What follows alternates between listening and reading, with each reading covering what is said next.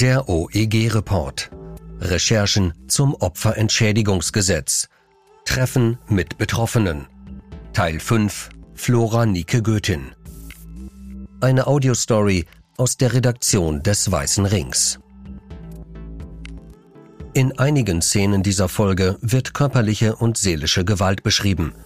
Wem es damit nicht gut geht, hört sich diese Folge bitte nicht alleine an.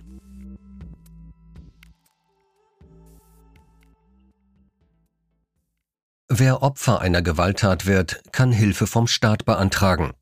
Für Betroffene bringt das Verfahren nach dem sogenannten Opferentschädigungsgesetz allerdings viele Probleme mit sich und oft sogar neue Verletzungen.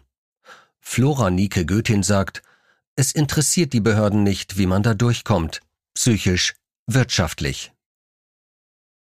Die Würde der Frau, die sich Flora Nike Göthin nennt, umfasst 108 DIN A4 Blätter. Das war mein schönstes Weihnachtsgeschenk ever, sagt die 62-Jährige über das psychologische Gutachten. Sie hat es ausdrucken und binden lassen, weil es ihr so wertvoll ist.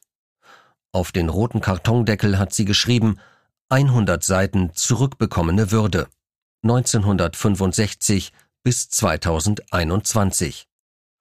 Auf Seite 1 steht, dass es in dem Schriftstück um Goethins Aussagetüchtigkeit geht. Kurz vor dem letzten Heiligabend las sie es zum ersten Mal. Sie weinte vor Glück und dachte im ersten Moment, Zitat, dass es mir ab jetzt vollkommen egal sein würde, was das Gericht entscheidet. Dann kam der zweite Moment. 1965 auf dem Cover steht für das Jahr, in dem Goethin in ein Kinderheim im unterfränkischen Würzburg kam, das von katholischen Nonnen geführt wurde. Das, was sie als Sechsjährige dort erlebte, nennt Goethin heute rituellen sexuellen Kindesmissbrauch durch Geistliche, was von mehreren Priestern beobachtet und fotografiert worden sei. Sie verließ das Heim und die Bilder verblassten. Goethin wurde erwachsen, erlernte einen Beruf, ging arbeiten. Als sie Anfang 30 war, merkte sie, dass sich etwas veränderte. Sie bekam plötzlich Flugangst, konnte nicht weiter als Flugbegleiterin arbeiten, fiel immer wieder krankheitsbedingt aus. Alles kam wieder hoch, sagt Goethin. Sie schildert ein Auf und Ab, das sie erst viel später verstanden habe, als sie sich in Therapie begab, wie sie erzählt. Das hängt alles zusammen. Traumafolgestörung, komplexe posttraumatische Belastungsstörung, Depressionen und Schlafstörungen. Diese Schädigungsfolgen stellte Goethin bei sich fest. 2013 schickte sie den Antrag auf Opferentschädigung an die zuständige Behörde. Diese bestellte sie zur persönlichen Anhörung ein, weil es so wörtlich keine neutralen Beweismittel gebe, also keine Unterlagen oder Zeugenaussagen, wie es in einer Mail heißt. Goethin schrieb zurück, sie spreche nur mit einer Frau und auch nur dann, wenn diese nachweislich traumaspezifisch qualifiziert sei im Umgang mit Betroffenen von Gewalttaten. Sie wollte sich selbst vor einer Retraumatisierung schützen. Das Amt antwortete, es stehe kein geschultes Personal zur Verfügung, das Goethins Vorgaben gerecht werden könnte. Der Anhörungstermin kam nicht zustande, der Antrag wurde abgelehnt. Goethin legte Widerspruch ein und klagte. Das Gericht wies die Klage ab und bezog sich unter anderem auf fehlende Nachweise, etwa Zeugen, Ermittlungs- oder Strafverfahren. Gerade mal 20 Minuten habe der Prozess gedauert. Sie findet, es sei gar nicht ermittelt worden, ärgert sich Goethin. Dass die Nachweispflicht aus Sicht des Staates bei den Antragstellenden liegt, empört die 62-Jährige. Sie sei im Laufe des Verfahrens nach dem Opferentschädigungsgesetz aufgefordert worden, Anzeige zu erstatten, dem sei sie auch nachgekommen. Allerdings seien die Taten verjährt und das Verfahren eingestellt worden. Goethin versteht das nicht. Warum muss ich Anzeige erstatten, wenn das eh verjährt ist? Es ist jedes Mal belastend, wenn ich aufs Neue davon erzählen muss. Nach Verfahrensbeginn seien zudem nicht nur der letzte beteiligte Pfarrer, sondern auch Schwestern, die sie als Zeugen benannt habe, gestorben. Diese Personen seien nicht befragt worden, man habe sie wegsterben lassen, sagt Goethin. Wenn die Aussagen eines Opfers die einzigen Beweismittel sind, ist nach Ansicht des Bundessozialministeriums ein aussagepsychologisches Gutachten sinnvoll, heißt es in einem Schreiben an die zuständigen Landesbehörden aus dem Jahr 2014. Aber erst als Flora Nike Goethin in Berufung ging, beauftragte das Landessozialgericht eine Psychotherapeutin mit einem Gutachten. Das Gericht wollte wissen, Zitat, können die Angaben der Klägerin aus aussagepsychologischer Sicht mit relativer Wahrscheinlichkeit, hierbei genügt die gute Möglichkeit, als erlebnisfundiert angesehen werden. Für den Termin mit der vom Gericht beauftragten Gutachterin ließ sich Göthin 2018 in eine Klinik einweisen, in der sie schon wegen Traumata behandelt worden war. Hier könnte sie aufgefangen werden, falls das Gespräch schwierig würde. Sie ließ die Befragung auf Video aufzeichnen, weil sie befürchtete, wie in Watte gepackt zu sein und nicht mitzubekommen, was sie gesagt hat.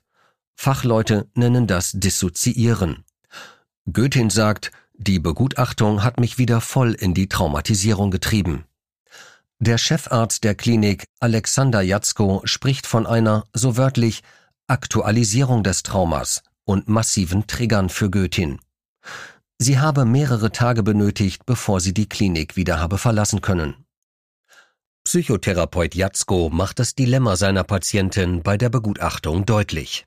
Einerseits die unangenehme, belastende Situation, alles wieder hochkommen zu lassen, andererseits erläutert er, es war ihr wichtig, beweisen zu können, dass ihr etwas ganz Schlimmes passiert ist. Über die angewandte Methode sagt der Chefarzt, ob die Aussagepsychologie das richtige Mittel ist, um Ergebnisse zu erhalten, ist umstritten. Hier brauche es noch einiges an Forschung. Die Gutachterin schlussfolgerte nach dem Termin, trotz vorliegender schwerwiegender psychischer Symptomatik könne nicht belegt werden, dass sich die Geschehnisse im Kinderheim wie berichtet zugetragen haben. Flora Nike Goethin hat das 145 lange Gutachten akribisch durchgearbeitet Kommentare an die Ränder geschrieben, Ausrufezeichen gesetzt, Sätze unterstrichen. Sie findet es mangelhaft. Goethin hat verstanden. Wenn es keine neutralen Beweise gibt, dann, so sagt sie, ist die Glaubhaftigkeit das A und O. Sie startete einen neuen Versuch, um zu belegen, dass ihre Schilderungen glaubhaft sind. Das Sozialgerichtsgesetz gestattet es Antragstellenden, sich selbst einen zweiten Gutachter zu suchen. Göthin fand einen, der schon andere Heimkinderfälle begutachtet hatte. Allerdings musste sie die Kosten vorschießen. Das Gericht forderte sie auf, 11.000 Euro zu zahlen, und zwar innerhalb von etwas mehr als einem Monat. Das haut einen um, sagt die 62-Jährige. Das sei Geld gewesen, das sie nicht gehabt habe. Göthin meint, es interessiert die Behörden nicht, wie man da durchkommt. Psychisch, wirtschaftlich. Der Kostenvoranschlag des zweiten Gutachters fiel dann aber deutlich geringer aus. Sie habe ihn gebeten, dies dem Gericht mitzuteilen. So habe sich der Betrag dann verringert und der Weiße Ring am Ende die Zahlung übernommen. 2021 musste Goethin wieder von 1965 erzählen, dieses Mal dem zweiten Gutachter. Dieser kam zu einem ganz anderen Schluss als die erste Sachverständige. Seine Beurteilung endet mit dem Satz Im Rahmen der Glaubhaftmachung ist die Möglichkeit, dass Frau Goethins Angaben zutreffen, als die wahrscheinlichste anzusehen. Ein Satz, der dokumentiert, was für Flora Nike Goethin größte Bedeutung hat. Sie hat ihre Würde zurück. Seit 2013 habe man ihr sagen wollen, dass das, was sie sagt, nicht stimmt. Nach neun Jahren endlich hat sie die Bestätigung. Ich bin glaubwürdig.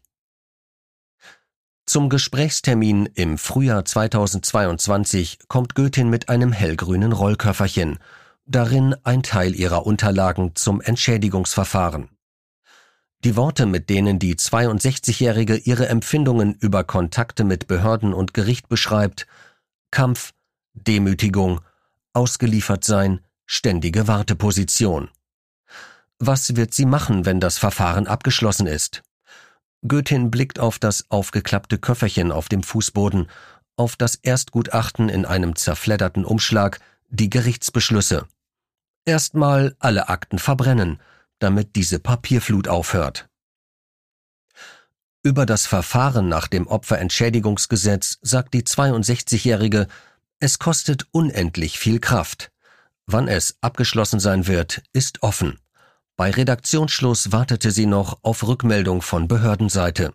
Das Amt muss mitteilen, ob es aufgrund des Zweitgutachtens eine grundsätzliche Anerkennung ausspricht oder ob es zu einer Berufungsverhandlung vor Gericht kommt. Goethins Anwalt Kai Nissen sagt, wir haben zwei gegensätzliche Gutachten. Sollte es zum Prozess kommen, wird das Gericht entscheiden müssen, welchem es folgt. Falls Göttin eine Anerkennung bekommt, bedeutet das nicht automatisch, dass sie auch eine Entschädigung erhält. Laut Nissen müsste im nächsten Schritt dann ein entsprechend hoher Grad der Schädigung nachgewiesen werden. Es ist Flora Nike Göttin nicht egal, wie ihr Verfahren ausgeht. Sie findet, dass sie einen Anspruch auf Entschädigung hat, deswegen wolle sie, so wörtlich, wie ein Stachel im Fleisch sein, wie sie kämpferisch betont. Immer wieder habe sie nicht arbeiten können, sei krank gewesen. Sie sei auf sich allein gestellt und erwarte eine nur kleine Rente. Sie müsse weitermachen, sagt Göttin, schon allein aus wirtschaftlichen Gründen. Sonst hätte ich längst aufgegeben.